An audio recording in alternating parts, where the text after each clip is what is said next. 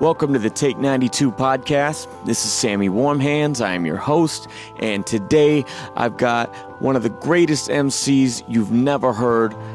He goes by the name Jay Philly, aka Phil the Beast, because he is a beast. Let me tell you, he's part of the Cave Dwellers. He's part of Dusted Temple with my good friend Webb, who's going to be on the show soon. And we're going to talk about how he grew up as a Christian rapper and then became a mentee by a veteran in the scene and became an absolute microphone beast of his own. I apologize if I'm a little hoarse. It's all good. Um, I've been uh, in the studio every day, like I was telling you. Last night, played a punk rock show yeah. with DFS. Yeah. My voice a little shot Yeah. today. It's all good. When I was at work, I felt like people were probably interpreting me more negatively than intended Yeah. because I don't give them a lot of fluffy like. You know, Yeah. how was your day? You know, uh, you know, I'm very to the point anyway, and so That's like right. with the lower like raspier, Yeah. I felt like I, I I think people are really reading me wrong today. Like I'm coming off extra harsh, but Yeah. Anyway, here we are. We made it. Yes. We've been talking about doing this for a long time. I think it's been a little over a year. Probably. Yeah. When you when you hinted at it. Yeah. I, I don't see a lot of you these days. I know. I'm not in people's eyes anymore. I You I- were I out of the background. hibernation. Yes. Now I'm you're back in it.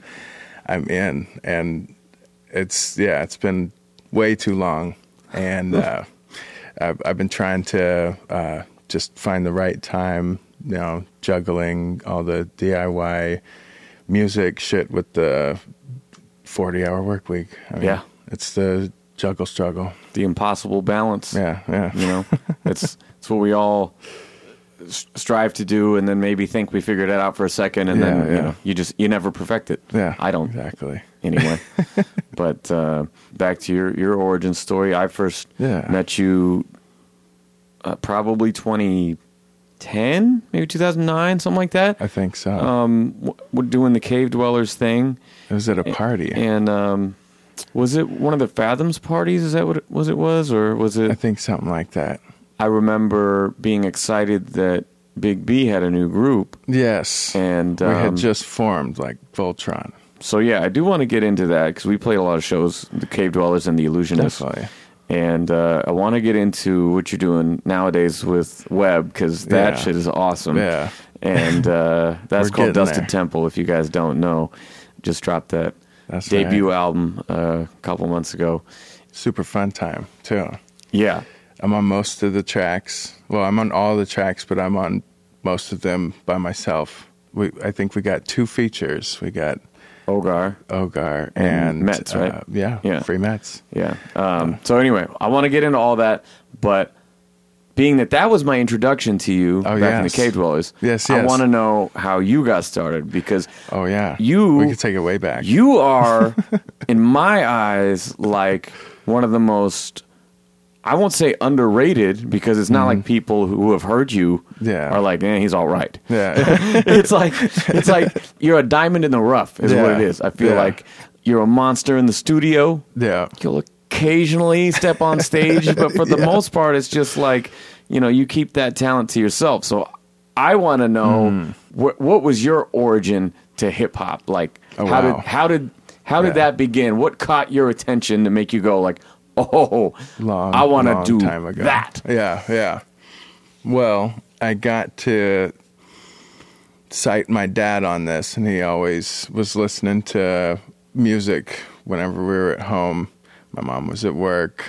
He was uh, uh, he'd, he'd have us during the day, and he would just go through his long collection of '80s rock, and hair band music, and uh, you know '70s classic rock, and it got me interested.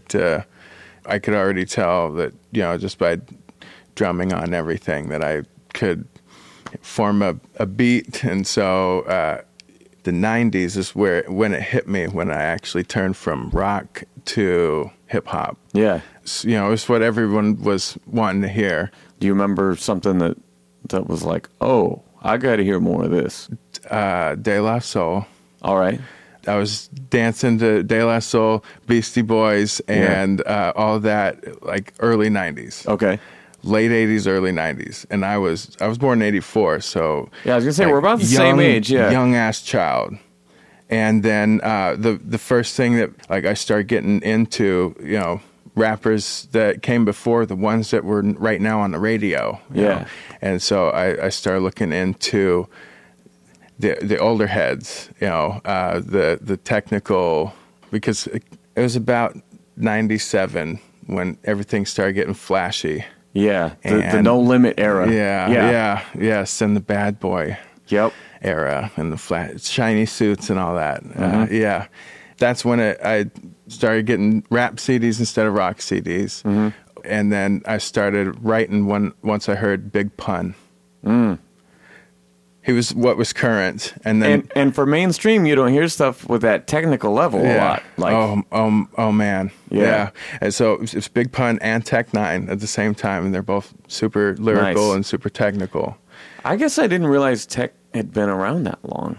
Yeah, he's been doing stuff since I think the '80s. Damn, Like that's impressive. hardest working dude. Yeah, I mean, he's Respect he's to definitely tech. got his Yeah. following. His Yeah. his whole roster has a Yeah. following because of that It's all that legwork. but- nowadays. But, um, Um, so when you were digging back a little bit, who was your? Um, did you have a mentor in any way, or did you just go to the record store and dig, or, or how? I did. Yeah? I, I I didn't have a mentor until I met Big Baloo.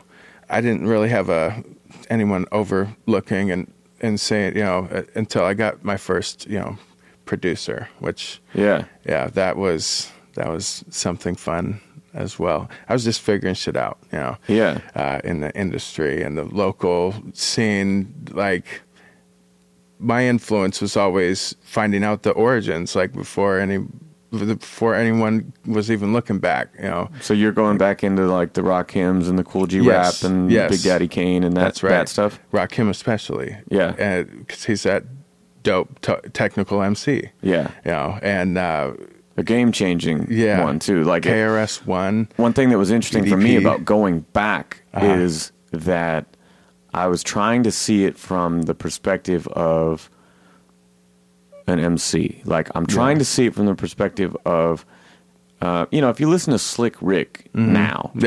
Yeah. and you're just the average person, you're like, what the fuck is this? yeah, yeah, honestly. Yeah. I mean, they're good party jams and whatever, but like you listen to it and like, okay, this is weird. yeah, yeah, yeah. right? And so uh, if you try to put yourself in that headspace of like, okay, I'm hearing this in 1986. What's going on at that time? Like, Mm-hmm. Yeah. who's telling stories like this? You Exactly. know, or if you listen to Rakim, it's like who has patterns like this? True. Nobody. You know, That's you right. come off of like sucker MCs, Mm-hmm. and then you listen to Paid in Full, and you're like, okay, this Yo. is some otherworldly Yeah. shit for that time. You can't compare it to Tech N9ne nowadays. You know, For you got to think about it from like an evolutionary perspective. And like once I was into that, man, like that education was exciting. Like it was Oh, yeah. fun to Yeah. to like. That's where that came from.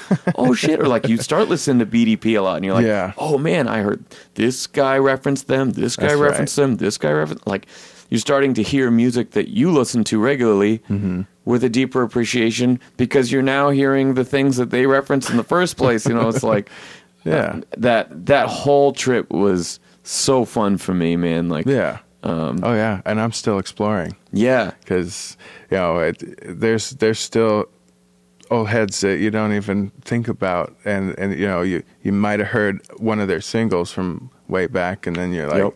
you know, you kind of you run across it and run back, and you're like, oh, I've heard that sample like five different ways and five different beats, like. This is dope. Where's Where'd it come from? You, and that's that's when I started getting into like DJing, Mm-hmm. and and uh, I was always uh, around the the older stuff that they were sampling anyways, because my dad was listening to it uh, with us in the living room, dancing to it. so you already had the context Yeah. for a lot of it. Yes, yes. And so I was familiar, and uh, it it looked like uh, a great way to have fun and make money at the same time. Yeah. So when did you actually start putting pen to paper and fucking with your own ideas? That was in in school. I was always uh, a writer. Mm-hmm. You know, I, uh, structure was a big thing for me, and just even you know putting the formula on how to tell a story or how to write a story was always a big thing in my education. I was in tune with writing and and as I was learning music, always self taught. Did you play any other instruments, or was it strictly lyrical for you? Uh, I started by playing the drums. Oh, okay. Yeah, Nice. I, uh, I I picked up the drums in sixth grade. I did band and jazz band, drum line in high school Nice. for a little bit, like two trimesters, and I dropped out of that. I went to Willamette for Was it like Yeah. was it like a real like drum corps thing where you, you're really really learning the technical shit? No. Well, Okay. I was I was learning how to cope with being the biggest fucking bass drum and a freshman at the same time, and that's why I was the biggest bass drum. Uh, right. Was because you know the noobs get initiated. Yeah. and I. I was a big kid anyway. I was a fat kid for life, you know. Yeah. they're like, yeah, he's a big boy. He can. It's not gonna knock you over. It. Yeah, yeah, exactly. And Fuckers. I mean, yeah, yeah. If they do a gym class lineup in band, they're like, and you Yeah. tuba, Yeah, yeah. and you flute. Like, oh come on, man. That's right. You played the recorder. Now we're gonna uh, switch over to clarinet in middle school, and that way you'll be able to, you know, now that we've given you your position, you will fall into place. That's you will your be the cog that you know that uh, turns with the rest of them. So, Yeah. So I could see how that didn't stick Ye- for you. No, no. I'm rebellious by nature, and so you can't tell me shit. Yeah. And uh, so I dropped out of high school. Really? yeah. Okay. I, just- I never did homework or anything. Yeah.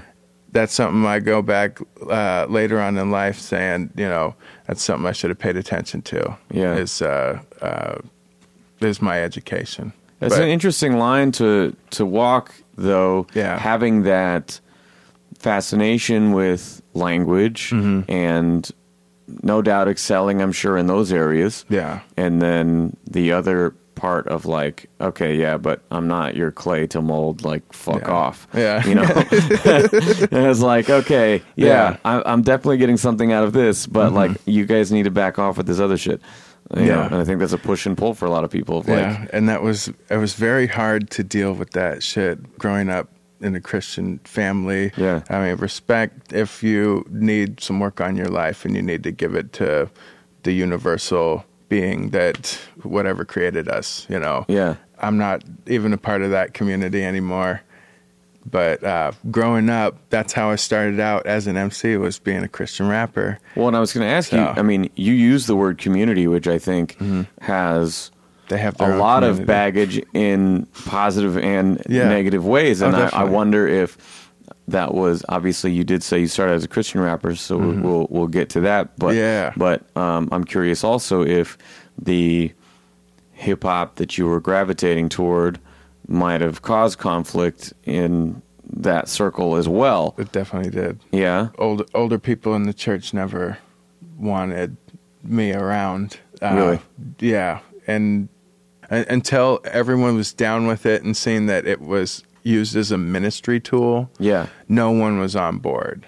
Like every you get the scowls and Really? you know like and I always wore a hat in church. Mm-hmm. I'm not trying to be disrespectful, but I, I, you know, I know it's an old tradition that needs to die anyway. You know, so like church attire, you have to conform, and there was a certain level that I just never could. Depending on who you're talking to or which church you attend, they're they can either be very strict, Yeah, or on rare occasion you'll find those places places that are more come as you are, and they're more like you can be who you are, yeah, you know, and be yourself, and still learn something here, you know. Yeah, yeah. And I think a lot of people don't have access to that route, and so they feel like they're a little bit boxed in yeah, um, yeah. kind of kind of like that. So at a certain point, more people are starting to uh, come around, or is it you that's leading it toward ministry, or how does that transition occur? So uh, when I started doing it, and uh, and I've been around just about every church in Eugene. Mm-hmm. It was always you have to uh, have the youth group involved. I was a kid at the time. You know, I, I started when I was 14. I think is the my first on stage appearance. Yeah, It was the church, and then I just kept I just kept at it.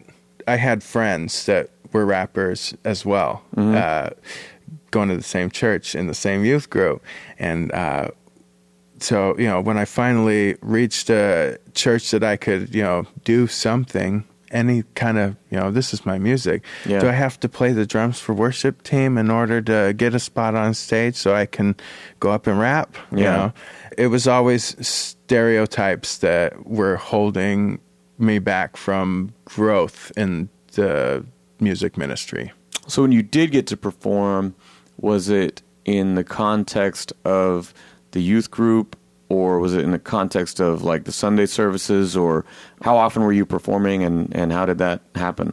My first established church here mm-hmm. in Eugene, you know, I I'd seen like ten or t- ten to twenty before that. Yeah, I went to this one. They let me on stage with my friend, and we rapped over a, a Master P beat. So you're doing originals at this point already? Original lyrics, yes. Yeah. We didn't know anything about making beats. Of course, yeah. You know, yeah, nobody did at that age, to, man. Like yeah. nobody's making yeah. Fruity Loops at that time. yeah, exactly. Actually, Fruity Loops was my first uh, DAW. Really? But yeah. Yeah. That's what Ogar Burl started on, man. That's right. That's yeah. right. It's a good program. Yeah. Still, FL Studio still, like, there's still beats on the radio that are made yeah. in FL Studio.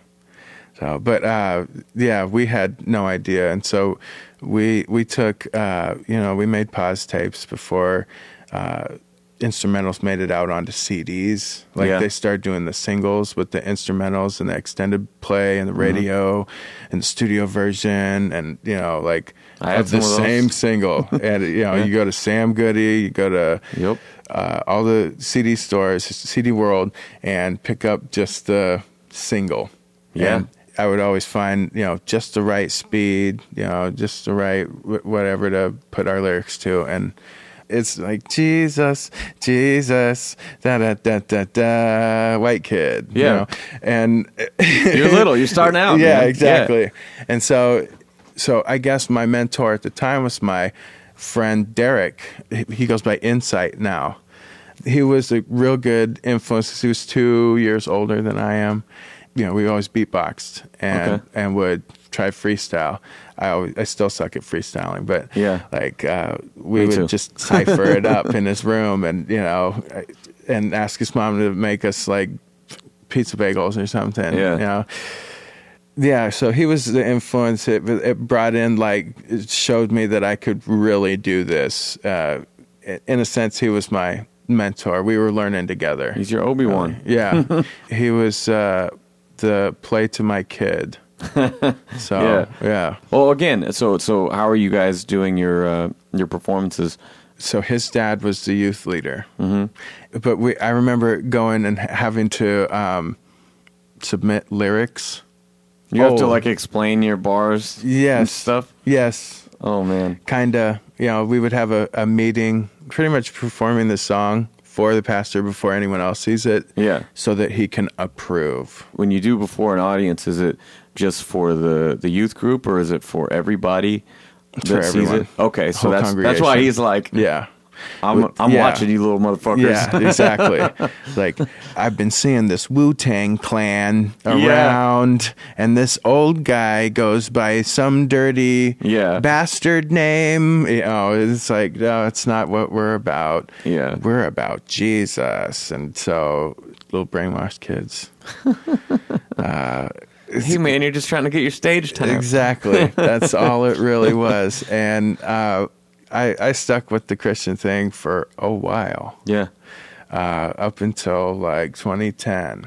Yeah, I was going to say 2012. I, I think like I'm learning about you now that you are no longer. I did, I'm not sure that I knew that.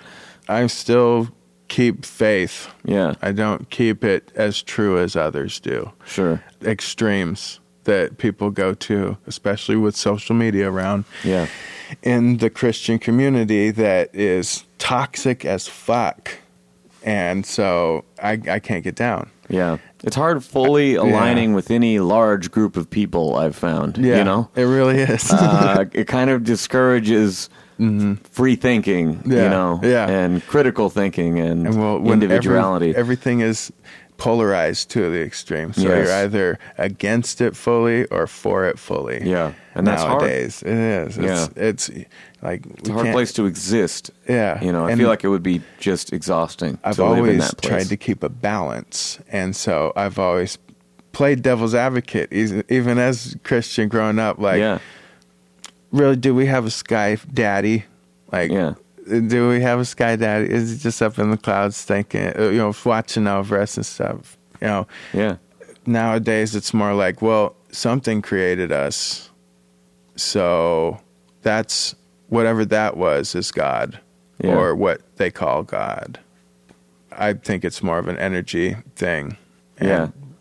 Yeah. More of an abstract than a Yeah. personified. Universe origins, human origins. There's, yeah, there's Yeah. a lot of shit that's twisted. Uh, well, you were talking earlier about uh, came Joe, across the, the Joe couldn't- Rogan podcast. You said you listen to that a lot. Not- Yeah. With him in my mind now, reminds me of one of his old bits where he's talking about Noah's Ark, and Oh, he has yeah. this thing where he's like, you know, I, I can't remember how he said. it. He's like, you could read that story to a five year old with Down syndrome, and he's Yeah, gonna yeah. go, oh, I think there's some holes in that story. Right, right. yep. Pretty much. And and you know, it's uh Christianity over time was really just is picked and you pick and choose what you want to give to your people. Yeah. Kind of thing. And once you learn that it's like there's way more to life than what you guys are about.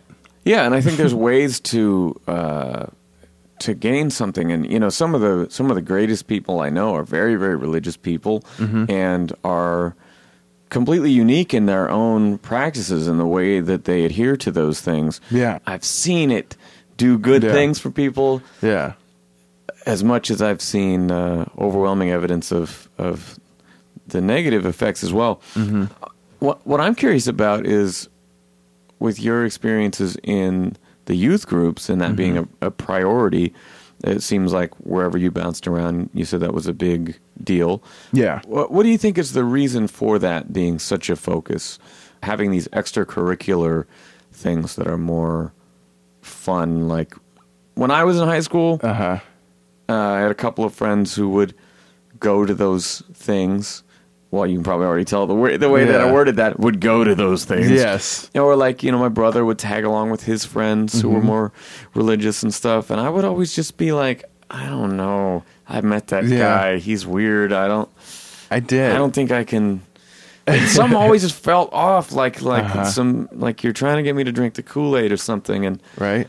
I never felt comfortable with it. And maybe that's just me being the whole outsider thing. I don't want to Yeah. join anybody's groups, but uh, I never quite figured it out. And I wonder, Uh-huh. f- from from your perspective, having gone through it at a younger age, and then maybe having different perspective on it now, like what Mm-hmm. You get out of school, you cut class. really? Yeah, and I've I've had a teacher just be outright furious. He was like a true asshole, like I am better than you type of teacher, and uh, just Ironically, holier than thou. Yes, yes, right. and uh, I'm not even front. As a kid, I was like, "Yeah, I get out of this asshole's class by Yeah. going to a church and lis- and I mean, you know they have snacks when we get there." Yeah. And so, you know, it was fifth grade, and uh, the last 45 minutes of your last class. And Oh, so you didn't even have to go back. We would come back just in time for the bell to ring. But, uh, Oh, really? yeah. That's silly. I was cutting the class, and I was taking kids out of his math class. Oh, so then you're the He did recruiter. not like, yeah, yeah. Uh, he did not like that. I was, you know, in this recess, you're like, "Psh, hey, check it. We can cut half, the last half of Miss, I'm not even going to say his name. Yeah, yeah, no. So he's the one who everybody wanted to get out of the class already, right? Yeah, yeah, yeah. So you're Nobody just liked like, him. yeah, None of the they're kids jumping did. ship. Yeah. Okay. Everybody's going there to get out of this other thing. Mm-hmm. So you're going and hanging out. Is it a more lighthearted thing? And then they, because like from my understanding is there would be like a a fun thing, like the advertised thing, Yeah. the headliner on the flyer, Yeah, right? yeah. And then at the in the fine print, you know, the the opener is like, oh yeah, but you have to uh, sit through a, a short lecture to begin Mm-hmm. Yes. the the thing that you came for. That's like your That's right. your that's your cover charge. It's like staying at your the time. mission. That's right. Yeah. You got to go to chapel if you want to stay at the mission. Yeah. Or else you pay their daily fee. And I feel like But that's- yeah, it's kind of the I same. mean, it's not unreasonable. They're throwing this thing, Mm-hmm. you know, for their congregation. Yeah. However, I, I just always felt a little odd about it. It's almost, it's not quite a bait and switch because you kind of know what you're getting into, but Uh-huh. a little bit. Yeah. A little bit is. Yeah. Mm-hmm. You know? So past that, where does music take you prior to the Cave Dwellers? Like, where are you in your late teens musically? I was still in youth groups and stuff, and still getting shows uh, around town, churches. As rap and hip hop got more popular on the radio, you could start singing hooks instead of having to "Arr," rah, get rah rah over Yeah. the beat.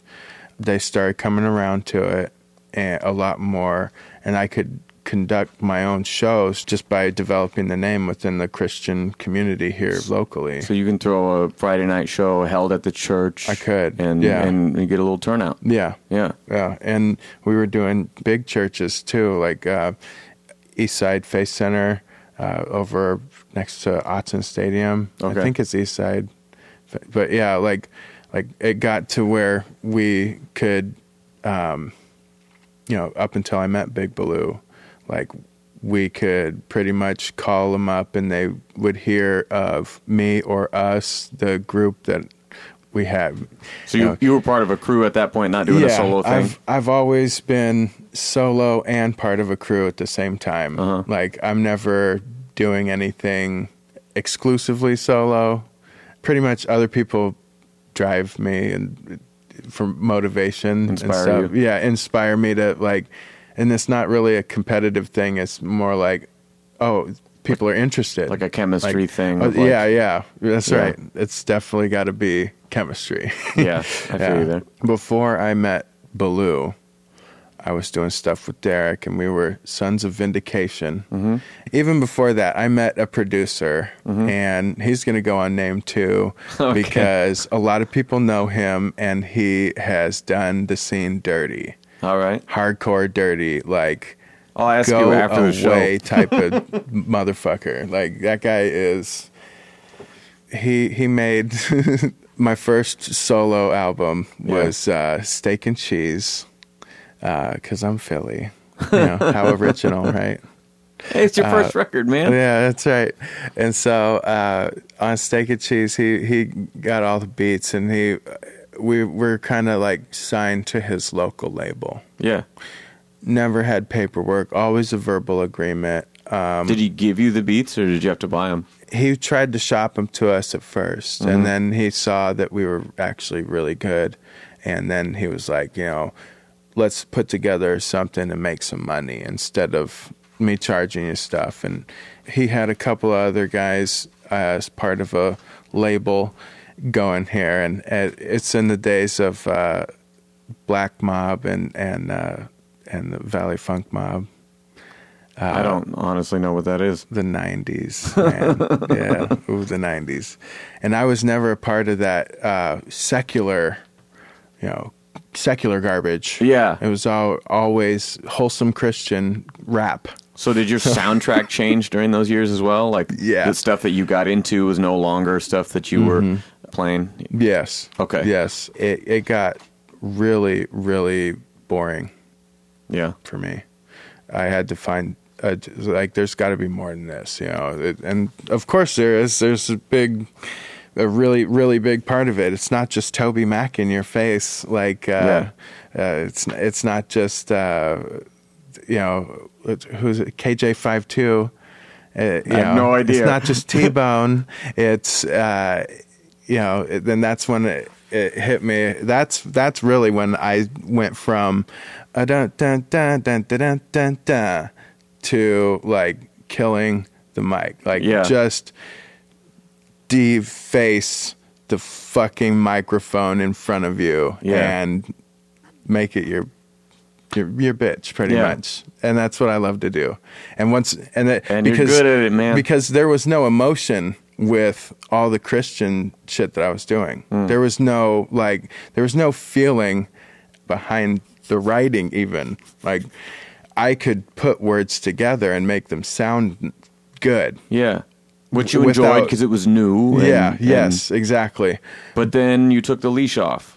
That's right. I did uh, because I had been on a leash Yeah. and like put in the kennel and forgotten about. Yeah. Once once I pretty much broke out, that's when the the whole do it yourself drive and motivation was just ongoing and just like a it was like you you wound a spring and uh and just let it go. At that point, you find this hunger, Yes. That's, and that is correct. right? Yeah. That's I mean, that's what I feel when I listen to your shit is that like this dude is a hungry artist. Yeah. You know, and I don't mean like a starving artist. I mean like Yeah. You, you have this insatiable drive Yeah. to your verses, you know. That's right. And you have a body of work too. I'm not trying to undercut that either. Mm-hmm. Um, but but it comes through in the actual delivery of Yeah. of the music. So entering this era and leading into the cave dwellers, Mm-hmm. how did you cross paths with Big B? So Big B was always big in the scene, in the local scene. Yeah. You can't you you can't not acknowledge that guy. He was one of the only rappers in town, the local rappers that I knew of. Yeah. You know? Uh, I had found uh, I was on a show. It was our big show that we were going to make a bunch of money on, and we had Big Baloo. uh, oh, how conceited the and unknowing of the you know of how shit actually works we were because we got the greatest MC you know at the time to come out of this city Yeah. the the b- best stage presence and the biggest commanding stage presence. Oh, yeah. we got him to open for us. Oh. and I don't know why. I I have no idea why he agreed to it. Well, because Um, he's so humble, he just wants to support Yeah. and like, But it was at the. Vets Club. uh huh, That was like my first like show that I was nervous for. yeah, uh, because everything else was uh, at at a church where I felt overly comfortable at, Mm-hmm. or it was at someone's house party where we could be stupid anyways. You Yeah. know? But uh, I almost had my first solo album done. Yeah. And this is like 2003. Okay. Something like that. So Big Baloo opened for for me I at at a show that my stupid producer uh, and his team put on. You know, they they they had an agreement with the Vets Club uh, that they would got like a discount to where we got it for free. Pretty Nice. much the venue was free, and the acoustics in there aren't very good, but we made it work. They I played a have shows those in there shows, every once in a while, anyway. All so the they're kinda- linoleum floors yeah, and yes, bouncing right. off all the walls. Oh my goodness, that venue. But uh, yeah, so you know, late, later on in life, I came across him again because that was the first time I came across him, Yeah. and he he didn't remember me, of course, and I only had faint uh, memory. I knew who he was, but only had faint memory of like how he would like. I could only remember like looking up at a giant and Yeah. and being like almost like this is as good as it gets locally and I'm in the presence of greatness. totally. So kind of that shock fanboy kicks in and you don't you know you don't want to bother the artist at work you don't want to bother the artist at all Yeah. you know so you Well, you just cower down and be like mm, how you how you doing and Hi, I, I like when you're doing the rapping, and, the, Mm-hmm. and I want to be like that. That's right. That's right. That's exactly right. And Yeah. so later on in life, I came uh, across Big Baloo through uh, like he he had the radio show, Oh, and yeah, yeah. I submitted tracks to the local radio, the 94.9 Jams local radio hour, and he was the host. So you submit Yeah. your tracks to him. He came across some stuff, and I, I, uh, I was like, I had this guy on a show, and he was awesome a long time ago. I submit tracks. He shows interest and says they're really good, which no, they weren't. no, no, they they weren't that good. But of course, he's that that guy, and he, he's he's seen the potential, and uh, and so I started uh, submitting more tracks, and then I was like, well, you like them so much. I, you know, this is in the MySpace days where I would message him and he would message back uh, within the same day. Yeah. It's like faster now. We we communicate and stuff. And I was living out in Veneta and uh, coming into his house for Bible studies because I had gotten him on a track with me and Derek for the Sons of Vindication, and our album was coming out soon. And so I think we had him on at, at a show. We invited him out to be on that track. And it was at Eastside Faith Center, and he came out and he did a show. And then uh, I was at that time I was the um, uh, mentor for high schoolers campus life.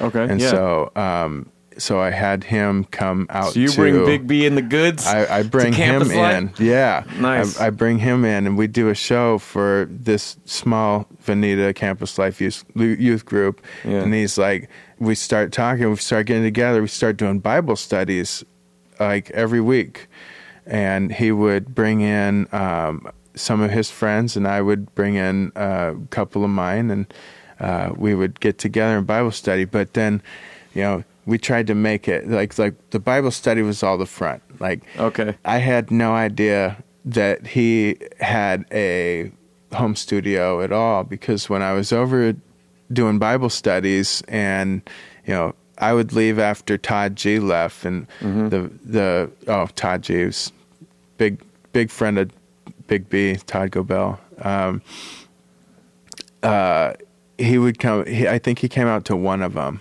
Yeah. and then when he left, uh, Big Baloo was like, I'm gonna let you in on a little secret. You know, just we go walk back into his backyard and he, he opens the barnery, you know, and uh, I'm like, what is, th- you know, he's got his whole setup there. You've been there uh, at his old house Yeah. at the- at the barnery. And uh, he was like, uh, I'm a Christian rapper, but I haven't always been a Christian rapper. Yeah. And so, you know, he's he takes me under his wing. Yeah. And it was Man, it was what a great. trip. Yeah, it What was great because at, at that point I was like, "This is what I've wanted locally." Like He just showed you the Batcave, man. Yeah, yeah, Like, he really did. he did. Yeah, and he he put me on game, and you know from the, from then on it was like everything that I wanted to do musically was with him. So I started producing beats for him. Yeah. because he had always wanted to put out a solo album, and I was Yeah. like, "You've been around for longer than I have. How do you not have a solo album?" And then he, I, I produced like three, maybe four tracks for his first solo. So you got a couple beats on that record? Yes, I, I think I think I was rapping on two, Yeah. and I made three. Nice. And then he got the posse. I made the posse cut for the end of the album. so, Nice. yeah, it's good stuff. And Speaking uh, of Posse Cut, I was I was uh, glad to be on on the Cave Dwellers Posse Yes, Cut. yes. On that record. oh man, Right and we we shopped around for like You had so many because you had the regular Yeah. posse cut, and then you had the bonus track posse cut with all different people. I was like, God damn! we we did we put out an all points bulletin Yeah. and uh we were like it doesn't matter everyone that you know because when i made the beat for that song everyone we showed it to was like i want on it Yeah, like and Yeah, it was a so banger. we're giving it to every mc like even people that we don't even work with on the regular Yeah. like like paul wright we even shopped it to paul wright and he was he heard it and was like i want to be on it and Nice. then you know he never had the time for it because he's yeah. a super busy musician deep in the Christian community. but so, uh, so, so that record though, how did um, uh, you you come off of Blake's solo record and start on Out of Hibernation? You form the Cave Dwellers. we do, but first So we we does- we went from Big Baloo's solo to my second solo, oh, okay. which was Chris okay. Sekulistian. So he produced that for you, like you did that at his place, or He helped a lot with it. Yeah. and um, so I had the Chris Sekulistian uh, like EP yeah, form, and it's kind of like Eminem when Dr. Dre scooped him up, turned Mhm. his EP into that Slim Shady LP. yeah, It kind of happened that way, but I worked on his solo first. Piece through music. Yes. There you go. yeah, yeah. So I remember hearing you on that and um, hearing about your record, and I, the Mm-hmm. title of it, I'll admit, threw me off. I was like, Yeah, oh, one of Blake's friends. with yeah, the, yeah. the Jesus-y thing. I don't know. That's right. I don't know. That's right. I don't know. but uh but man, the tracks that I heard from you guys, hmm I mean, there are ones like there's the one that Webb produced on that uh, piece through music. Mm-hmm. That's like it is what I expected it to be for like a gospel rap Yeah. thing, you know, right? Yeah. But a lot of the stuff I heard you guys do together Mm-hmm. was very clever in that like this is just a banging ass song. Yeah, yeah. And it's loaded with like subliminal references. Yes. You're not like all in your face about it. Yeah. And, and and in a way it became more effective because you weren't preaching to the choir. You're Mm-hmm. Making shit that's appealing to the youth group. You're making shit that's appealing to hip hop heads. Yeah. And it's and they can still, make it on the radio. yeah, and Yeah. it's and it's loaded with um, all kinds of different references Mm-hmm. that that sometimes you catch first glance, sometimes you don't. Yeah. and I really appreciated the subtlety and the level of detail that you were putting in Christian raps. You know, Yeah, like it took yeah. me by surprise. Yeah. I was like, man, I'm kind of, kind of loving this. Yeah, and so the uh, the the whole Chris Sekulistian phase was was me pretty much like it's the juggle. Yeah. like I I don't want to be looked at as a Christian rapper, but also I hold the faith. Like there's there's I mean DMX is a pretty good example of he's a Christian but not a Christian rapper. Like Yeah. and so Chris was me toning down the in your face, you're going to go to hell if you don't accept God's word and drink the blood of Jesus Christ and eat of his flesh right now. Yeah, You will go straight to hell and you will be tortured there by Satan and his heathens. because I don't want to listen to that record. Yeah, yeah. No, nobody does. But when I met Baloo, it's like this regular ass dude, just like me, and he is super talented, and we have the same interests. We have the same kind of background. He's just learning like the traditional Catholic ways, and uh, let's let's see what we can do Yeah, musically. And so when the Dwellers first started, I stopped being in people's face and started focusing on lyrics. yeah. And then that's when I lyrically just grew into a monster. You I don't- yeah, no, I remember uh, seeing like I I went to see Blake's new group, mm-hmm. you know, and uh, he and I had been working together for I don't know five or six years at that point. And actually, when when I started rapping, he he didn't necessarily take me into his world, but he came over here like the first day that I recorded one of the very first tracks for my first rap album ever yeah, and yeah, he was here and I was like, "Hey, um would would you listen to this and just tell me what you even think?" yeah, And it was this song where I had looped a tiny section of the big medley at the end of Paul's Boutique where it goes through like eight different beats. Mm-hmm. Yeah. And for a second, you can just grab little bits. And I grabbed one and I looped it. Yeah. And I rapped for like two and a half minutes about these assholes that have been starting fights at shows. Yeah. And, you know, That's I'm a peaceful guy. And so Yeah. I'm going like, hardcore lyrics on Yeah. you motherfuckers Yeah. because I can't do anything in real life, you know. Yeah. And so I just remember the beginning of like the second verse. I. I said, uh, like, I'm coming, coming, coming, coming back to rip your motherfuckers new assholes full speed to your neck like you press fast forward. Yeah. You know, and uh, and I'm watching Blake because like I know he is a really talented MC and and a lover of hip hop, and we like Mm-hmm. A lot of the same music. But I also know that he's a religious dude, Yeah. and and that's really important to him, and I don't want to offend him. That's right. And I push play on that, and and I had the big mixing console right over there at that point, and Mm-hmm. I just remember stepping back and like watching his face, and he's like. Holy shit! You went in on this. Yeah, yeah. Oh my god! and like right. His reaction took me so far. Yeah. With that first project of just like, oh man, like if Yeah. this guy thinks I got something, like I gotta keep going Yeah. with it. You know, I was just on some like Ice Cube shit talking. Right. Fuck you. Right. And even like my Christian rapper friend is like, yeah, you know. Mm-hmm. That's right. So like uh, get, getting his blessing was it meant Yeah. a lot. And then fast forward a few years later. I think we had already, the Illusionists had already played some shows, Big B and the Goods, and uh, you know, I was friends with Dan, his bass player. Mm-hmm. Yeah. and um, he's like, "Hey, you got to check out this new group that I'm in." Mm-hmm. And I just remember being blown away, like, who is that young dude though? Yeah. Like, I'd never heard of him. And he's like, "Oh yeah, that's that's uh, Philly, you know, the guy who was on the Chris Seculation thing." I was like, yeah. No. What? Yeah, yeah. Holy shit. And then like I was an instant super fan. I felt like I was your guys' number one fan. Like I wanted to be front row every show. Oh, and I had a web beat on Chris Seculation too. I had actually two of them. Oh wow.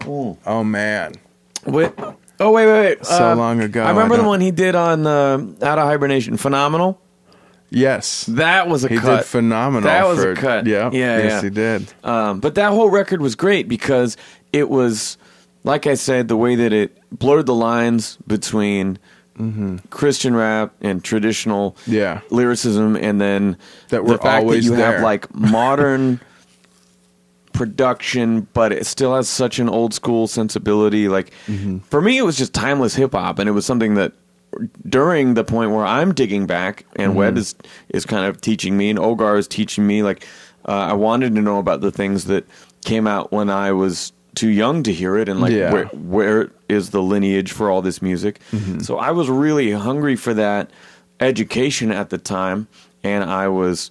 Uh, completely immersed in both the current and the Yeah. old, and then Yeah. you guys come around and Yeah. you're like playing that while me and Webb are making the same kind of you know like Yeah, yeah. and, and it was it was just uh We dropped the scene on their heads. yeah man Yeah, you really shook together it up and it was we- it was a breath of fresh air you know It was great. we did a buttload of shows together Yeah. back then you know John Henry's Diablos Mm-hmm. those circles with that place that was like the Muse Lounge and Joe's and whatever Joe's, yeah. w- w- you know they changed names a bunch of times That Joe show was dope. now it's an apartment complex but Mm-hmm.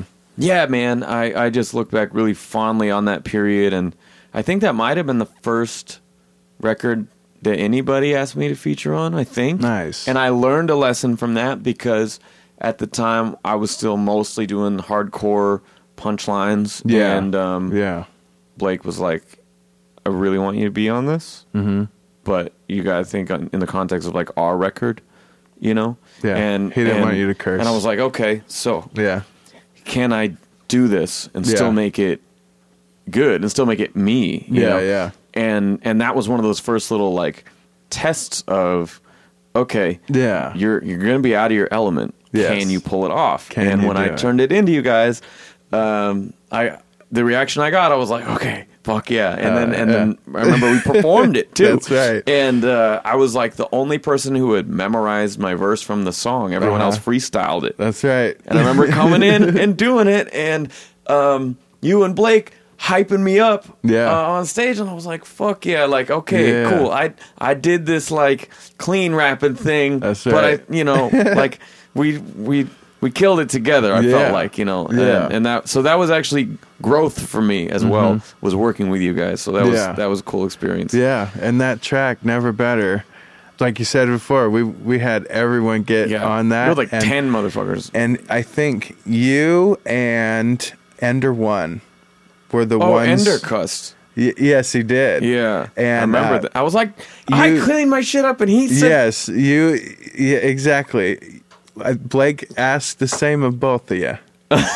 and so you did. You cleaned it up, and he uh, he came into the Barnery to do his verse Uh-huh. because I think he lived just around the way from where the Barnery was at the Yeah. time, and so he came in and pulled up his phone and did his verse that he had read. He he wrote it in like two days or whatever. He's Yeah. he's a monster. He's a fucking beast. I'm gonna have that motherfucker on this show to ask him about. Yeah, that experience. Yeah. He'll remember it too because we made it like he wrote us into the verse at the time. Yeah. Like his verse was like you know, I was uh, recording it. Mm-hmm. So he's seen me setting it up and setting up the beat and we were just fine tuning everything and he's like press record Jay Philly during Mm-hmm. the and we are just like ah, you know, Yeah. like overly like that was a great feeling in the studio. That was when the chemistry was like there, and it, pretty much we were like, okay, so what we want to do is take the verses that we do have the most chemistry with, Yeah. and put them on the main song, Yeah. and then all the rest of them are going to go on the remix, and so and Ender, we were going to do an extra verse to the regular song and put Ender as the last verse. Yeah. But then we are like, let's just put him on the first verse of the remix Mm. and have him start it off. And i- he was overly joyed to be on the remix version. Yeah. So it was, uh, we went with your verse and Michael K's verse on the. Oh yeah, Michael Yeah, K. Yeah, Michael dude. K. Because he's so dope. You know that he was another one who like I knew him from working together. Yeah, Um, yeah. and um, and once I s- started MCing, I would kind of like, you know, I'd just be looking at these elder statesmen, like you know, kind of Yeah. trying to gauge. And sometimes dudes would look at me like, I don't know what the fuck this guy's on, and Yeah, you know, and other yeah. times they'd get a kick out of it. But yeah, yeah, he was another one who like I. I remember going to his place and seeing his home studio, and Yeah. he, he had his shit. I dude, I saw his album at Borders. yeah. They yeah. had his album at Borders, and They it was his- called "A Mastermind of His Time" or something like that. And I That's was like, right. I was like, damn, that's a bold, That's right. It's a bold move, He dude. was in Fred Meyer. Really? Yeah, I, I seen him in Fred Meyer. I picked up his CD, uh, and that's when I was like, "Man, I want to do consignment with Fred Meyer to Yeah, get into right? Freddy's." So, it, Yeah. like, I I really like. I think they still do it too. They have a small local section. Dude, they don't even have a, a, a CD They probably- section yeah, they anymore. probably don't even have I was, I was there the yeah. other day, and they had just gutted the whole. Uh, like gradually had gone from like six aisles to like yeah. one, and now Uh. that aisle is gone, and now it's just condensed to like three feet wide Yeah. next to the DVD new releases. Yeah, I was yeah. like, damn, that's your whole catalog. like, I am running out of time in this life. Right, right. that's right. Oh man, It's changing too fast, that's man. right. I Uh, remember being at the physical stores. I remember that. So this is a good segue because your second record was a digital release, it was. Hip Hop Push-Ups. Yeah, exclusively digital. Both of you guys are your own MCs, Mm-hmm. beat makers, DJs, engineers in the studio. Yeah. So what was your your thought process in bringing in outside production for a whole project? Well, we were familiar with Webb already. Yeah. I think we went with three beats on Out of Hibernation with him. Yeah. Uh, phenomenal letters from the dwellers or something like that. And then he had just this one more toward the beginning of the album. But uh, I'm gonna have to play that shit tomorrow. I now. It's know. been a minute, and I love that it's album. been so long. 2011. yeah, We dropped it on Blake's birthday, by the way, Out of Nice. Hibernation. And so we had paid for a thousand. We did it the right way with the replica. yeah, and the barcode, and we made it so that we could physically sell it in any store Mm-hmm. and online. yeah, And so we went the digital route, started learning. Like people were already up on game with that, yeah, but we we were, we knew we were left in the in the caves with that. And so Blake was more in tune with all the online promo anyway. I've never been good at it. yeah, Like I've never been good at online anything yeah, and we kind of relied on him whenever he could remember to do some promos and he showed me how to you know promo online, you know Facebook and all. So from that to getting Webb, I mean, Webb was down. Yeah. Like, he was like, "Yes, I will do the whole." The whole exclusive Yeah, he was album. stoked. I remember when uh, when he told me about it. I was him like, and "Oh Blake- fuck yeah!" Blake had been going through like his beats, like Webb did beats like every day. He'd come out with thirty new beats and put them on a CD and give them to Blake. Yeah, Yeah, because y'all work together at the Guitar Center. yeah, yeah. I mean, he would usually. He and I worked the warehouse together, and Mm-hmm. he would. We would leave on a Friday, and on Monday, he would come in with nine or ten Yeah. new tracks on a CDR and be like, "Hey, this is what I did this weekend." And I'll be, Yeah. "Son of a bitch." Can I have that one? You know, you know, like, right. and that, that was the process. And so, like, Yeah. I think that it was perfect timing because around 2012 ish, we had already been working on Death of a Salesman for a while. Mm-hmm. We already had the reintroducing stuff in the works. Mm-hmm. Um, we had just finished blowing up the bandwagon, which you and Blake Hell were yeah. featured on. Yes. And that was super fun. Devil in Yeah. Disguise, man. That was Yeah, the shit. That was a good Um, song. But yeah, like we had already gotten all this stuff from him, and it he, he had either just come out or was about to, and so Mm-hmm. Yeah. I think he was still looking for a creative output. He's He like, I'm still making all these tracks. Where are they going to go? And you hit him right at the at the perfect time. That's right. He had so many CDs of beats, and I would go through every one of them, listen to them, and you know make make notes. This beat's dope. We're gonna take that. So I mean that's what we did without hibernation. But then the second one came along, and we were like, okay, we know we're going with Webb for the whole thing, and he's down, and also.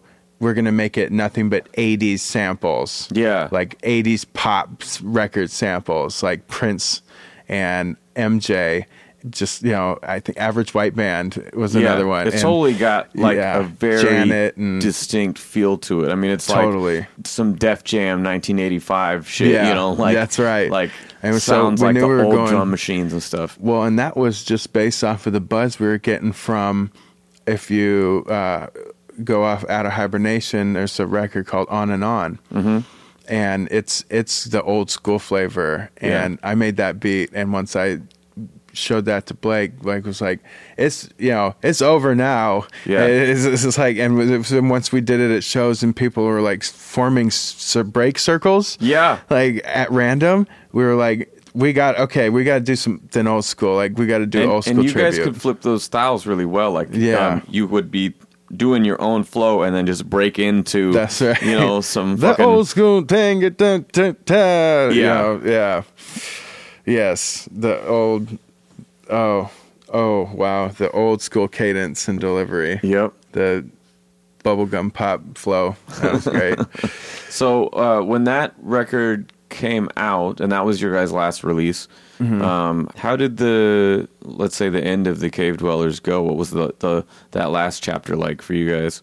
well, I wouldn't say it's the end of the cave Dwellers. We're still I mean- doing, but the end of Not like let's let's say uh, the end of that era because you guys you guys were very Mm-hmm. Definitely an prolific and era played a lot of shows. we're still sitting on a third album. Drop that shit. It's got to be dropped. I know. And it's still, it, what's great is that it's timeless. Is it done? Because you're gonna piss me off if you say yes. It's not all the way done, but it is pretty close to. It's all written for. Yeah. I think I recorded all my stuff for it. Uh huh. Blake was going through some personal stuff, a Yeah. lot of lot of personal Couple years stuff, ago. and uh, I was a stay-at-home dad who had the extra time. Yeah. So you're just writing like a motherfucker while he's dealing with Uh, real life. Yes, And so you yeah, guys real life a smacked him in the fucking face, man. Yeah. And I wanted to be there a lot more than I could have been because Mm-hmm. I know that shit's tough. And uh, I got a job uh, because we fell under times. You Yeah. know, we I just had to go back to work to make up for the money we, I wasn't making with music. Totally. Yeah, and I know that feeling. Yes, I'm gonna say you, you you know that shit. So I went and got a job, and I still hold that same job now. But uh, once I got the 40 hour a week, I couldn't go over there all the time because I just crash out on the couch at 7 p.m. Yeah. That's pretty much why ain't shit getting done. Like you're lucky you caught me on a weekend on one Yeah. of my weekends, like because I'm busy doing just working or sleeping or parenting. Yeah. I always, I always shoehorn shit. Sorry. uh, I'm all about the tangents, man. We, Yeah. That's why we don't we don't script this show. We don't start with any prearranged questions. Nothing Yeah. we've discussed. It's just Yeah. let's fucking wing it. that's right. You know. Keep it real. Exactly. you know. The second Dwellers album, Hip Hop Push Ups. Yeah. that was a tribute to Big Baloo's friend Kason. Never even met him, but uh, Hmm. He sure is a have either. legendary local MC. Kason. He's never going to hear this. Get at me. no, he's. I, I don't. I don't think he does anything online. So, like, he's he's one of the last real ones from our scene here in Eugene, is what I hear. I only hear Yeah. of his the legend of Kason. Huh. I get the feeling there was a big changing of the guard when when the illusionists, Mm-hmm. Cave dwellers, Yeah. architects, Yeah, Lomo and Asol, definitely. you know, overflow, that whole thing, when that started happening in like Mm-hmm. 08, 09, 10, 11, Yeah, I had never met Animal Farm. Yeah. I knew Marv Ellis from our day job. Yeah. I knew Michael K from our day job. Like, Yeah. you know, I feel like Big B was the only one who carried over from that period who was still playing with all us young guys. Mm-hmm. That's right. and, you know, I, I mean, a lot of those people I wouldn't even meet until way later. Yeah. A lot of them don't do music anymore. And so there was definitely like a, a generation gap happening there. Oh, And like, if there were dudes in the crowd at one of those shows, I wouldn't have even known them because Yeah.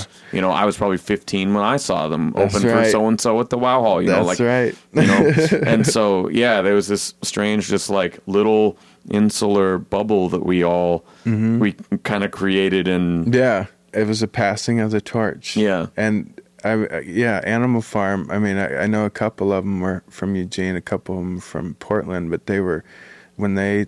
I don't know. it's Did they insane people not to not, Oh, not people. neglect that Shouts, sapient. shouts out to. Actually, I have a nice little story on Sapient. A, a good one. It's kind of not good. well, maybe don't. I was an maybe asshole. don't tell it. Okay. no, he wouldn't. Even, he probably wouldn't even remember this. This is my first studio. We played a trick on him. Oh, okay. We pretended like I was the producer, Uh huh. and I made this Fruity Loops whack ass beat and tried to shop it to him like I was Puff Daddy, like I was um, a big record mogul. Yeah. and uh, he came in and he valiantly spit a verse that I, I think he was just freestyling, Uh-huh. but uh, over this whack shit, like. It said like better like my shit, bitch. I, I like like I got on the mic and was like better like my shit, bitch, and used that as a sample and Oh just would just God. like put it on a key and just bet bet bet bet better like my shit, bitch. Like and he would he tried to rap over it and Yeah. I felt like a dick, but you know it was funny in the moment. So there's a that's like a Joaquin Phoenix really committing to your Yes, we did uh, be like, oh, we're just joking, and then we uh, were like, this is the real producer, and, and showed him, and and Okay. but I don't think I still don't think he wasn't feeling like. I don't think he thought that the beats were any better than the one I presented prank. him. Oh, okay. Yeah, Okay. and he's from Eugene originally. yeah, he was the first local rapper I ever saw. Actually, Oh, nice. Sapient was. He played in my in my high school lounge because he Mm-hmm. had he had graduated. Uh, I don't know, a little while before. Mm-hmm. I think he was Ogar Burl's class. Last I heard, he was doing the CD baby thing. What do you mean? He works there or something? Like he was, yeah. Oh, okay. Like That's he, cool. I don't even know what part. Fuck. I think I opened for him two and a half years ago, and that's the last time I saw him. Yeah, yeah. When we did the Vacant Eyes collaboration. the remix stuffs. Yeah, for Morning. Uh, The Yeah. one with Lisa. Yes. Um, but yeah, I think that was the last time that I that I saw him. Good He's because he was in Portland for a long time, and then just kind of showed up as an apparition. He would just walk through the wall, and Mm-hmm. Yeah. he'd be like, "Oh, Sapient's in town again," and then he would disappear. Yeah. Oh, yeah. but anyway, you put out the second record digitally. Oh, yeah. and Yep. still playing shows for a little bit. and then we kind of reverted back to doing church shows again. Really, Yeah, and uh, I think our last show together we did in Coos Bay, Mm-hmm. uh, at one of his buddies' churches for their their whole church came out, and it was it was a great show. Nice. We did a lot of older songs from Out of Hibernation. We did like half of the newer album that we had out, and then we did two songs off of the new oh, the unreleased, al- unreleased uh, album that- yeah. So we only released a single Mm-hmm. off of that, and then I was going to release another something with like 500 likes on our Facebook page. Uh-huh. I was going to drop that, which is like our best song on the whole album. My my favorite. Yeah. I won't say our best. My favorite song off of that album, and I don't think anyone's ever heard it because we never got that Man. 500 likes. Ah, You know, when Yeah. when you say it, it's got to happen, Yeah. especially if it's online. like, well, I So, set I set the uh, expectation there. That's right. Yeah. You know, one one day if we get that 500 likes, I can be that petty. You know, we'll drop it eventually. We'll go back. I've. I, Yeah, that'd I be hate that'd to be admit, fun to see, man. I think the last time that I hung out with Big Baloo was at his birthday party held. So I felt really Damn it. bad not going to that. I was just in a antisocial hermit kick, Mm-hmm. and I was like, "It's five minutes away. it's five minutes away." and I was like, yeah. "No, studio." right, I just, yeah, man. I don't With know. his new I don't house? know. I couldn't do it. I, felt, I felt. I Oh. felt terrible. Yeah. And then, like by the time like it was over, then I got up the will to go. I was like, yeah. yeah, but it's Well, I didn't even know that you lived this close to to me, and and Yeah. when he just recently moved, we're all like in the same area now. Yeah. in this North Eugene. yeah. Yeah, And I've been in this neighborhood my whole life. I. It's, Um, it's funny how you know I never go outside anymore, uh, other than to work. Yep. Yeah, I never get out to shows even. I I really want to be engulfed in the scene again. You know, I want that Yeah. feeling, but I got to have ma- the material for it. And I mean, so- dude, I, I appreciate you have come to support my shows when you haven't been on them, and, Mm-hmm. Yeah. and you've supported my records when you haven't been on them. Uh, which I've is not to say like you know, had you on uh, blowing up the bandwagon for the illusionists. Did have you on Bears repeating? That was a fun collab. Mm-hmm. Yes, yeah, the it was a uh, good one. The deluxe edition. Yes. cut. That's a great one. and, song. um, we're gonna do a track on my new one. Yeah. Uh, I'm really excited to hear what you come up with for Which is that. going to be hard to match So- that, like what you gave me. So, Man, I uh, I just been on such a writing kick lately. I've Mm-hmm. honestly I've had you in mind for this album. Like I've had a short list of like who I want to get, Mm-hmm. and I've one by one been checking boxes off the list. nice. Usually it's just a matter of finding the track that I feel like, oh, I could hear that person Yeah, on it. You know, yeah. perfect. That's right. And this was one of those where it's like, no, I put the distortion on the mic again, like the illusion shit, and I was just like Yeah. fucking doing some old school flow, fast tempo, ripping it up, and I was Mm-hmm. Like.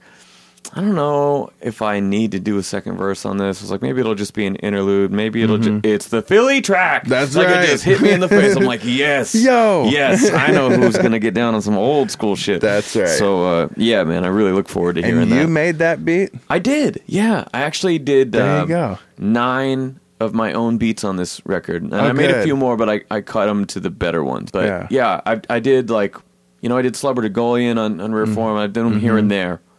I've finally gotten to the point last year where it was like uh, normally I would hear a sample and then I would give it Mm-hmm. to Gabe or to Crosby or or somebody I thought could better execute what I had in mind. Yeah. But then eventually, I know how to do what I want with this. Yeah. you know. Yeah. And so I did it. Not to get all about me, but yeah, I teamed up with, uh, you know, Josh Burrington. He goes by Rock and Roll Damnation. I've, yeah. A, yeah. You have all vinyl DJ plays at Level Up That's right. every week on Saturdays. That's right. He's an old friend of mine, and and I was making beats, and I had like four or five, and Mm-hmm. I felt like I hit a wall yeah. with what I was able to sample from. Yeah. Because I'm not like a crate digger, you know? Yeah. And I was like, man, he where could I is. go?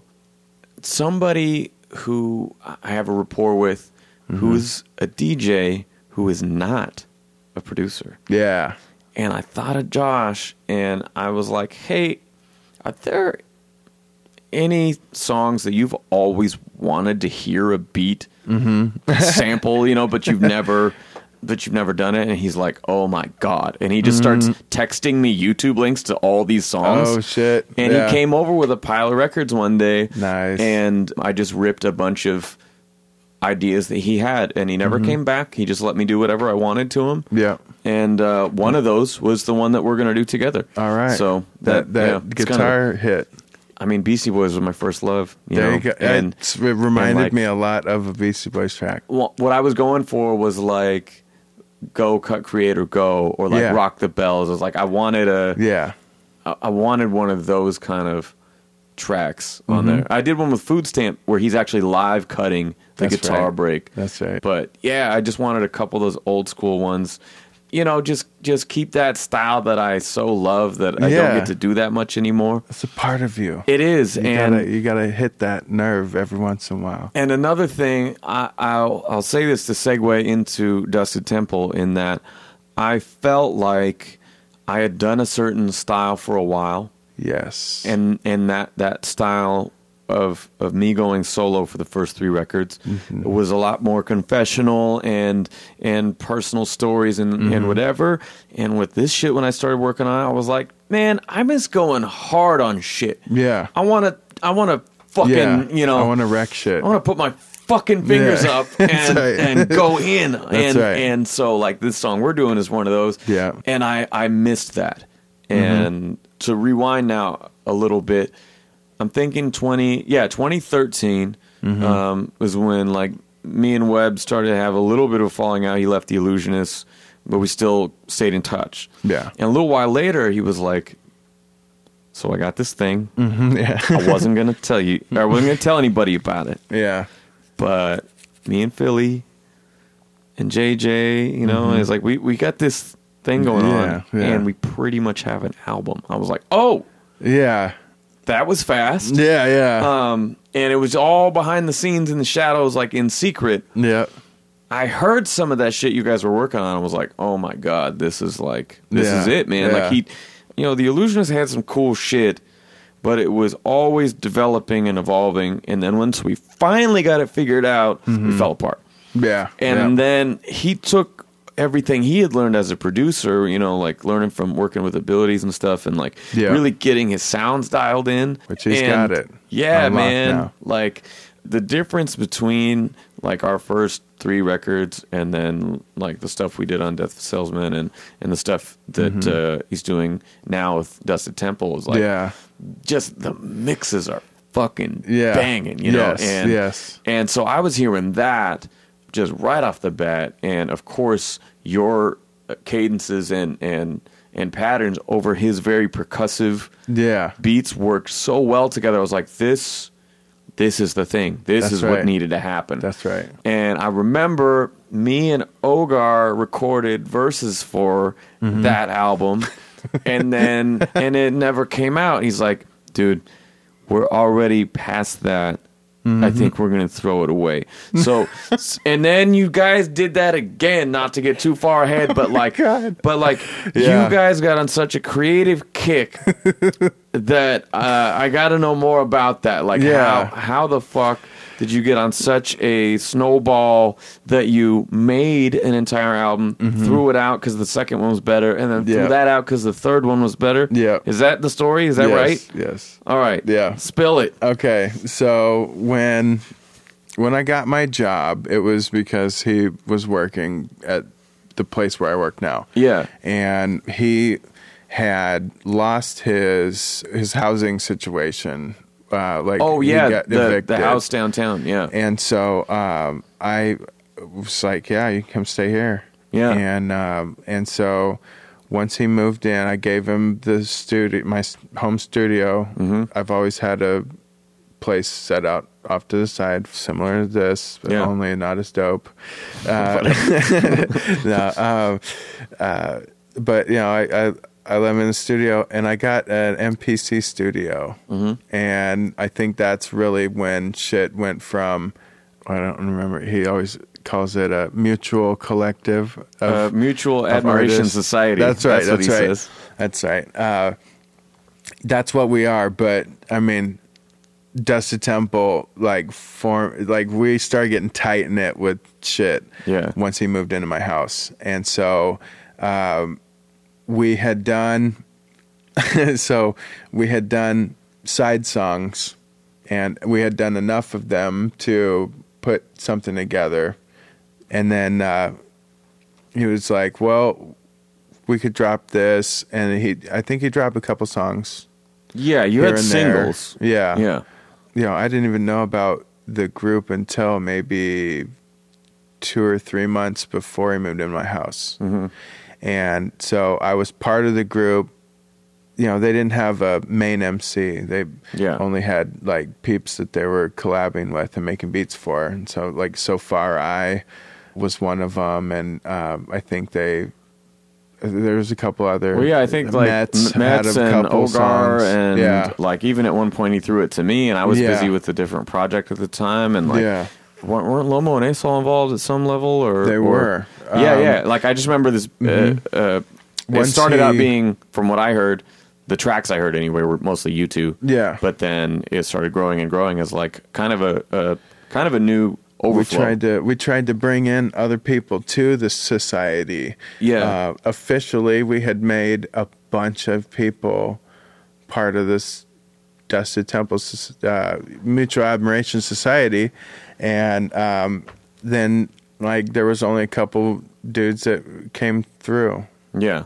It's Uh, hard to get that it's hard to- many yeah. people organized. We tried to form a super group, Yeah. and it didn't work. Well, I wouldn't say that. Well, I mean, it worked. I wouldn't but, say that. Yeah, we tried. It it used to was going to Maybe be not even crew, bigger. But I don't know. So it's- I think you got crew-wise. the supergroup part down. And then he moved in, and we finished out the second draft, Mm-hmm. Which was entirely different album than what it is now. I had the the third draft of the first album was done, and he moved out of my house and moved on to Corvallis. Yeah.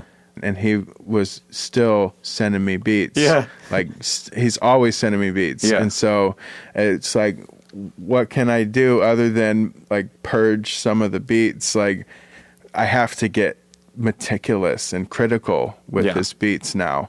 Like that's something that I never did and it's because he just has so many and he's so dope with it. Yeah. And so Well, and that's why he's a great collaborator, man. Like Mm-hmm. the, the Illusionist started. Like I had already just put out a rap album in Yeah. January, and yet in February, he and I wrote twenty songs. Yeah. eighteen of which became the first album. You know, Yeah. and, like, and because I finally found a guy who was as hungry for it as I was. Mm-hmm. That's who exactly in right. his field was just as prolific. Yeah. and our styles met Mm-hmm. perfectly in the middle. And then, like when you guys found that, I was like, "Oh my god, this is this Yeah. is amazing that like lightning has struck twice." And it's not just like, "Oh yeah, I'm starting this other project." It's like, "Oh no, there's another MC Yeah. uh, producer duo who is you know working at this incredible pace and cranking out these." Old school fucking. Yeah. bangers, you know. Yeah.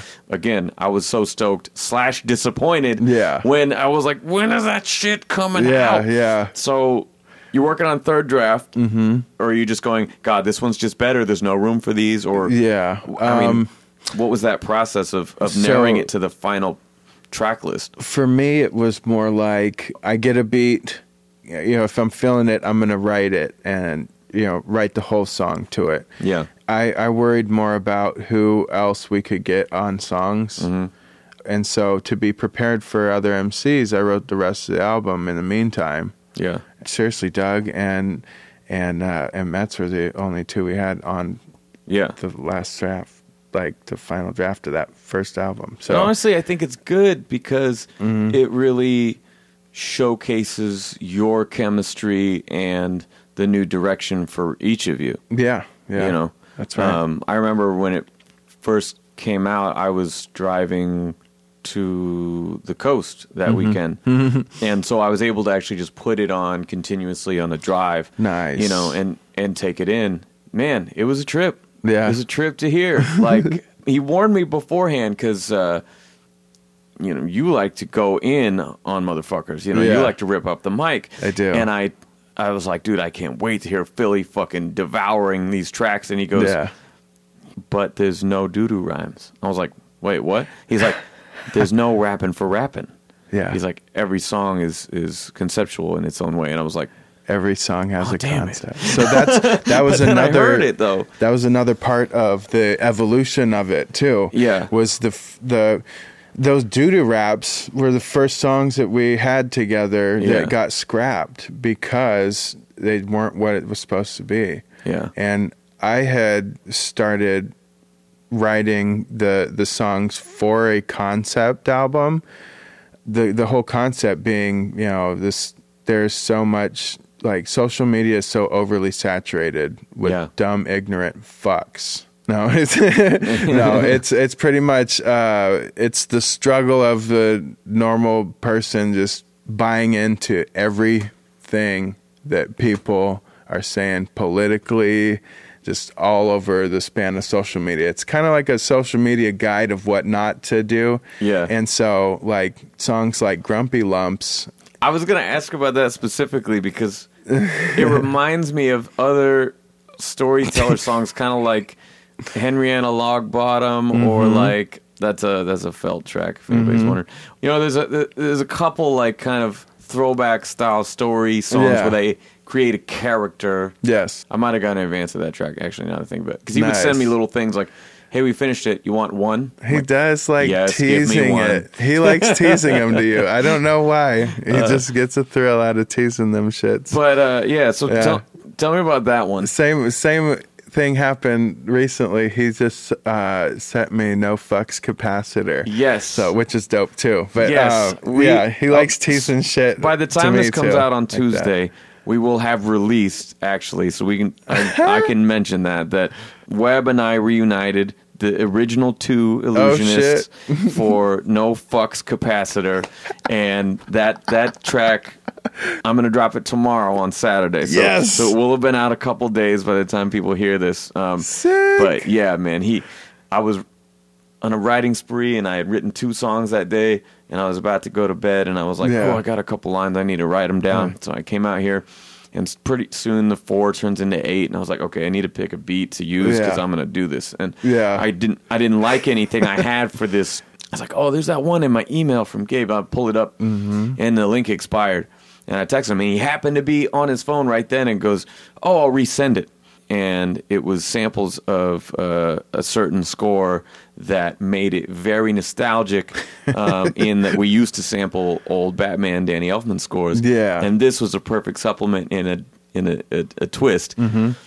and it was a fucking banger, and it was fast like the old shit, and it was Yeah. epic with the strings, and I was like, hey, I'm gonna trim this just down a little bit and just rap nonstop, super fast for a long time. Yeah. like the you know, Yeah. like the old shit. That's right. But no mic passing, just going. Yeah. that's when I started fucking around with the distortions again. Hell um, yeah. Because I was like, this has got to sound. I sent it to him, and he's like, man, this is great.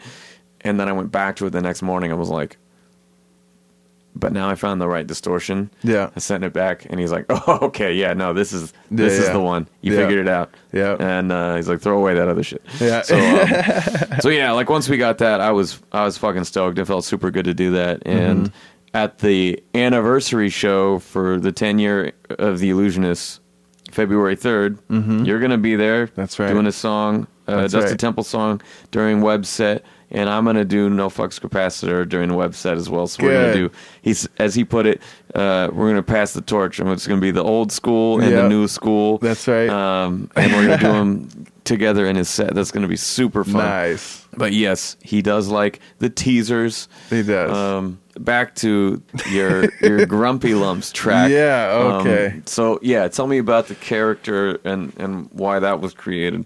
When I heard the beat originally, I was like, I could get down to this anywhere. Yeah. Like it's an all around great beat. The the hook is the first thing that came to mind. Yeah, just Uh, that scheme. She keeps doing the same, playing every man like he's new to the game. Yeah. I was like, I got to do a song about shitty female behavior. and don't worry, because I'm gonna balance it out with. I've already made another song called "Money Chumps" for the shitty male behavior. Yeah. So, uh, but Grumpy Lumps came to mind uh, just going over stuff like to sing to that beat Yeah. and I, I it hit the hook, and then I was like, I have to go over every shitty female behavioral experience that I've had working in the music industry. And so you personify it all, wrap it up into one Yes, character. One one character, and her name is Grumpy Lumps. Yeah. just pretty much whatever is uh, toxic in today's society, especially online, Yeah. social media, and uh, Grumpy Lumps. Grumpy lumps and the fuck me plumps. That's what I That's remember. right. That's right. That's right.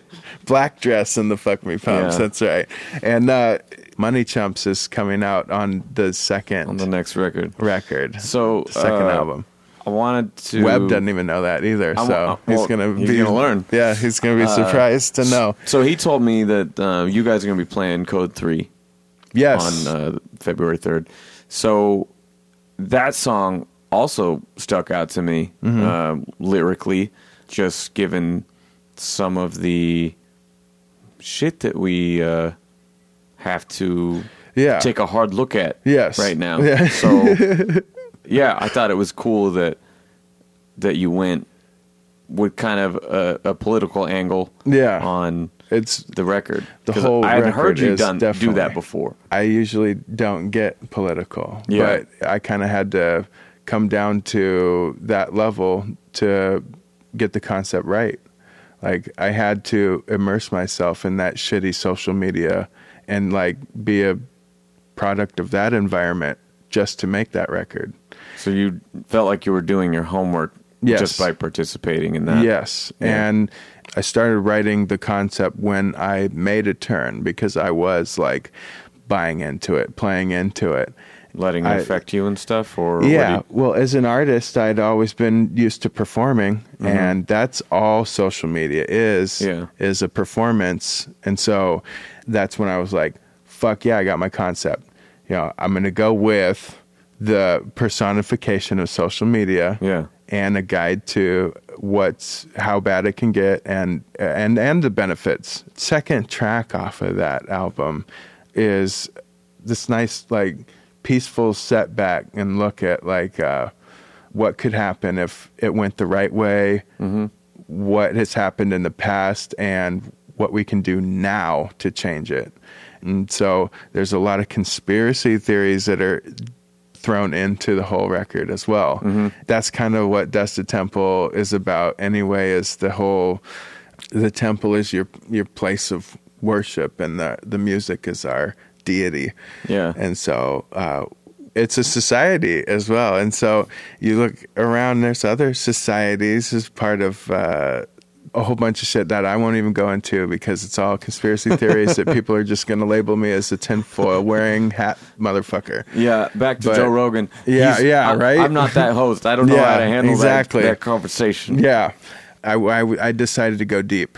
Well, something I wonder that's what is- I pulled out was this album. With this being your debut, and obviously you guys spending a great deal of care and time on what is the first album mm. that people hear. Yeah, Um, it's a risk, though, big to put risk. out a concept record like this or something with social commentary and mm-hmm. political connotations as a debut. Yeah. I mean, was that calculated in any way? Or was it just the fact that it was like, you know what, we want to make a unique statement with this? Mm-hmm. For me, it definitely was a statement. I had always been doo doo rhyming it. Yeah. Even with the Cave Dwellers, I played into the doo doo rhymes. I'm bringing you back to it. You you will, but I'll I'll find I'll find a way to flip it. Uh, but the the whole concept thing, it was it was definitely planned. Yeah. Once I knew what I wanted to do with it, it took me a month to write through it all. Yeah. I've got songs about what was currently happening happening. Uh, the whole uh, natives at in North Dakota, DAPL, and Yeah. all that. That's the first song on the album, but that was the last song that I wrote for it. Really? I began the album with the one I ended writing, kind of um, like I wrote it backwards Yeah. because the first one I wrote was All the Stars, and it's at the end of the album. So it's almost like I wrote it in reverse and ended it it it's weird. It flipped like that. one thing that happens to me is I'll find that like um, there's something outside of me and outside of my bubble that's Mm-hmm. Happening in the world Yeah. that gets to a breaking point where everyone is is going in on this thing and Mm-hmm. Yeah. it's one side against the other and That's it's right. talking points and it's this whole thing Yeah. and then I I can't take any more of it and so I make a statement Yeah. and I break it down in a song, and usually yeah. it's a long fucking song, you Yeah, know, where I'm like, ah, everyone's missing the point, you know, and and once I get that song out of my system, then it's like, okay, now I can go back to the record, you know, Yeah. and so like I've gotten in a habit unintentionally. People Yeah. will be like. Uh, like oh yeah, that so like wildfire. That's gonna be like the like you know Yeah. the the political s- rant song on the next record. I was like, oh shit, I kind of do have that like Algorithm going for me now. Like, it, fuck, it's not. It's not like I'm like, hmm, what's the quota this time? It's like, no, you motherfuckers Yeah. get me riled up. That's right. But um, I think it's interesting in you doing that to ex- to an extent of going. There's so many angles on this. Yeah. I would rather touch on it through almost like a book, you know, I'm just going to Yeah. do I'm to do chapters on it instead of just like making this brain vomit of a Yeah. of a of a diatribe, right. you know, that That's I tend to go for.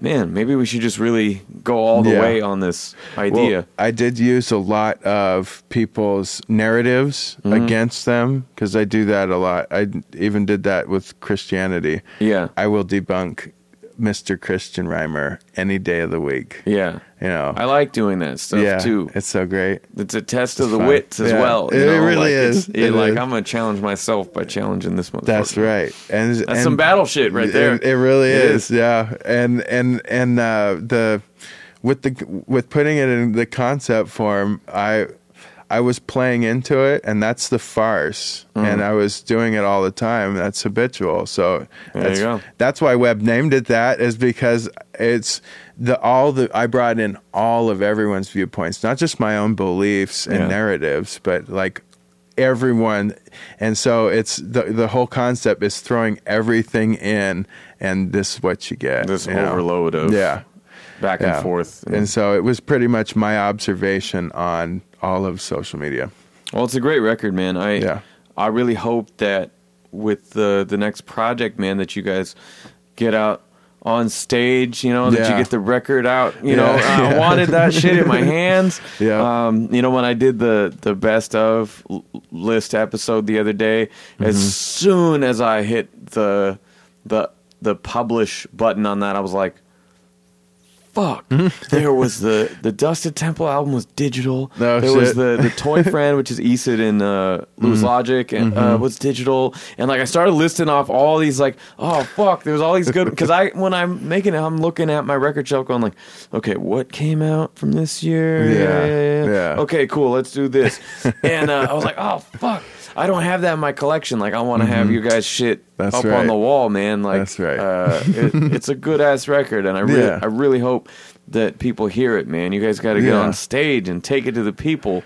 that's what i need to do because as far as being on stage as part of the dusted temple i've only done two shows for dusted temple Yeah, and we've been doing this together, me and, and Webb and JJ and and even JD. Yeah. we've all been doing this uh, together. five for, years almost. It's like five years. Yeah, four or five years. and it took us at least three to get through to a good standing point where we could put something together and put it out to the people. Well, and now you you have a sound, you know, Yeah. and and you guys have, have fine tuned it, Yeah. and and come up with something that I I would assume that you guys are very proud of because it's it's a good ass record, and again, like I said the, at the top of the the Yeah. episode here, you know, you're one of those dudes that's just flying under the radar of like, you know, I've That's got all this like gold up my sleeve, but Yeah. like, you know, I to uh, yeah, I feel like you're not the first person that somebody's gonna name.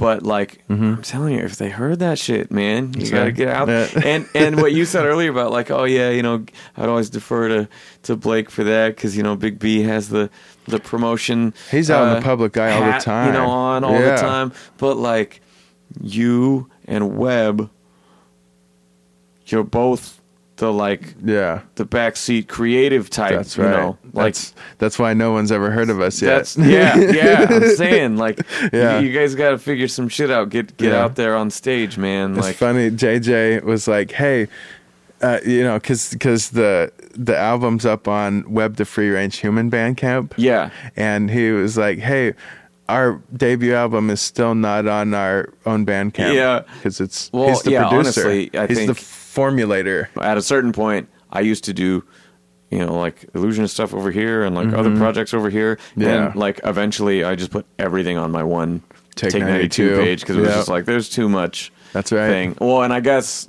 luckily it had that kind of third party name that Yeah. worked for that, but eventually it was just like this is too much. Yeah, back that's and what I tried to want do. everyone to go to one yeah. thing. I But- tried to get everyone on Phil the Beast Records. Yes. Yeah, Yep. and uh, tried to have uh, kind of like a, a one one hub for them all, you Yeah. know, sort of thing. Uh, I was, it's kind of like Okayplayer. yeah. Yeah, Well, shit. On that note, um, you can go to webthefreerangehuman.bandcamp.com. That's right. And check out the Habitual Farce album. I'm gonna play Code Three here at the end of the episode, so people can Mm-hmm. Get a taste of it and uh, and That's get excited for that show. show. Yeah, Yeah. exactly. February third at the Hi-Fi here in Eugene. Mm-hmm. Uh, it's gonna be The Illusionist. And Webb is going to be busting out a bunch of his new MPC tracks, including Yeah. our, our new collab, No Flux Capacitor, and the the brand new Dusted Temple cut from their new album Code called 3. Code Three. So Yeah. uh, we'll, we'll get into that, but it's going to be a hell of a fucking show. Hell yeah. Um, I, I can't wait to be on stage with you again, Yeah, man. It's been a long time, but uh, yeah, dude, thanks for being on the show. It's been a long time thanks for coming. having me over. Yeah, man. Yeah, All right, that is our show. Thank you so much for listening, checking out new talent like this. Again, subscribe to us and stick around for that brand new track, Code 3 by Dusted Temple. It's off their new album, The Habitual Farce. You can get that at webthefreerangehuman.bandcamp.com. Check out the Illusionist 10 year anniversary show, February 3rd, here in Eugene at the Hi Fi Music Hall. We'll be rocking this shit live in your face.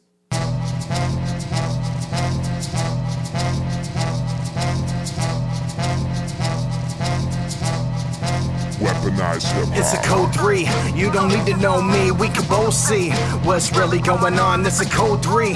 You don't need to know me. We can both see what's really going on. Fast production to combat mass corruption. Land grab snatched from the hands of the public. The next president Muppet is already determined. We're expected to accept it and live like common vermin. I'm pissed off and I hear a flip flop is in order. Weaponize hip hop and just watch it fall before ya. A call to minds prime to paint the town with sound design. No talent found fine. We got a mountain to climb. So break out the basement. Time's not in the budget. Erase how you were training up. Fight all the injustice. Brothers and sisters alike have all been struggling. We need to recognize while they try to keep us separate. We're stronger together the longer we weather. This is a code three. Gone past anonymous letters. Smoke in the mirrors help push the hardened agendas. Fear tactics distract from deceptions. I see blood puddles and hear blood curdling screams, but can't tell whether it's us or the police. And us are the police. The brothers in blue racists. They want to deny what we run out of surveillance.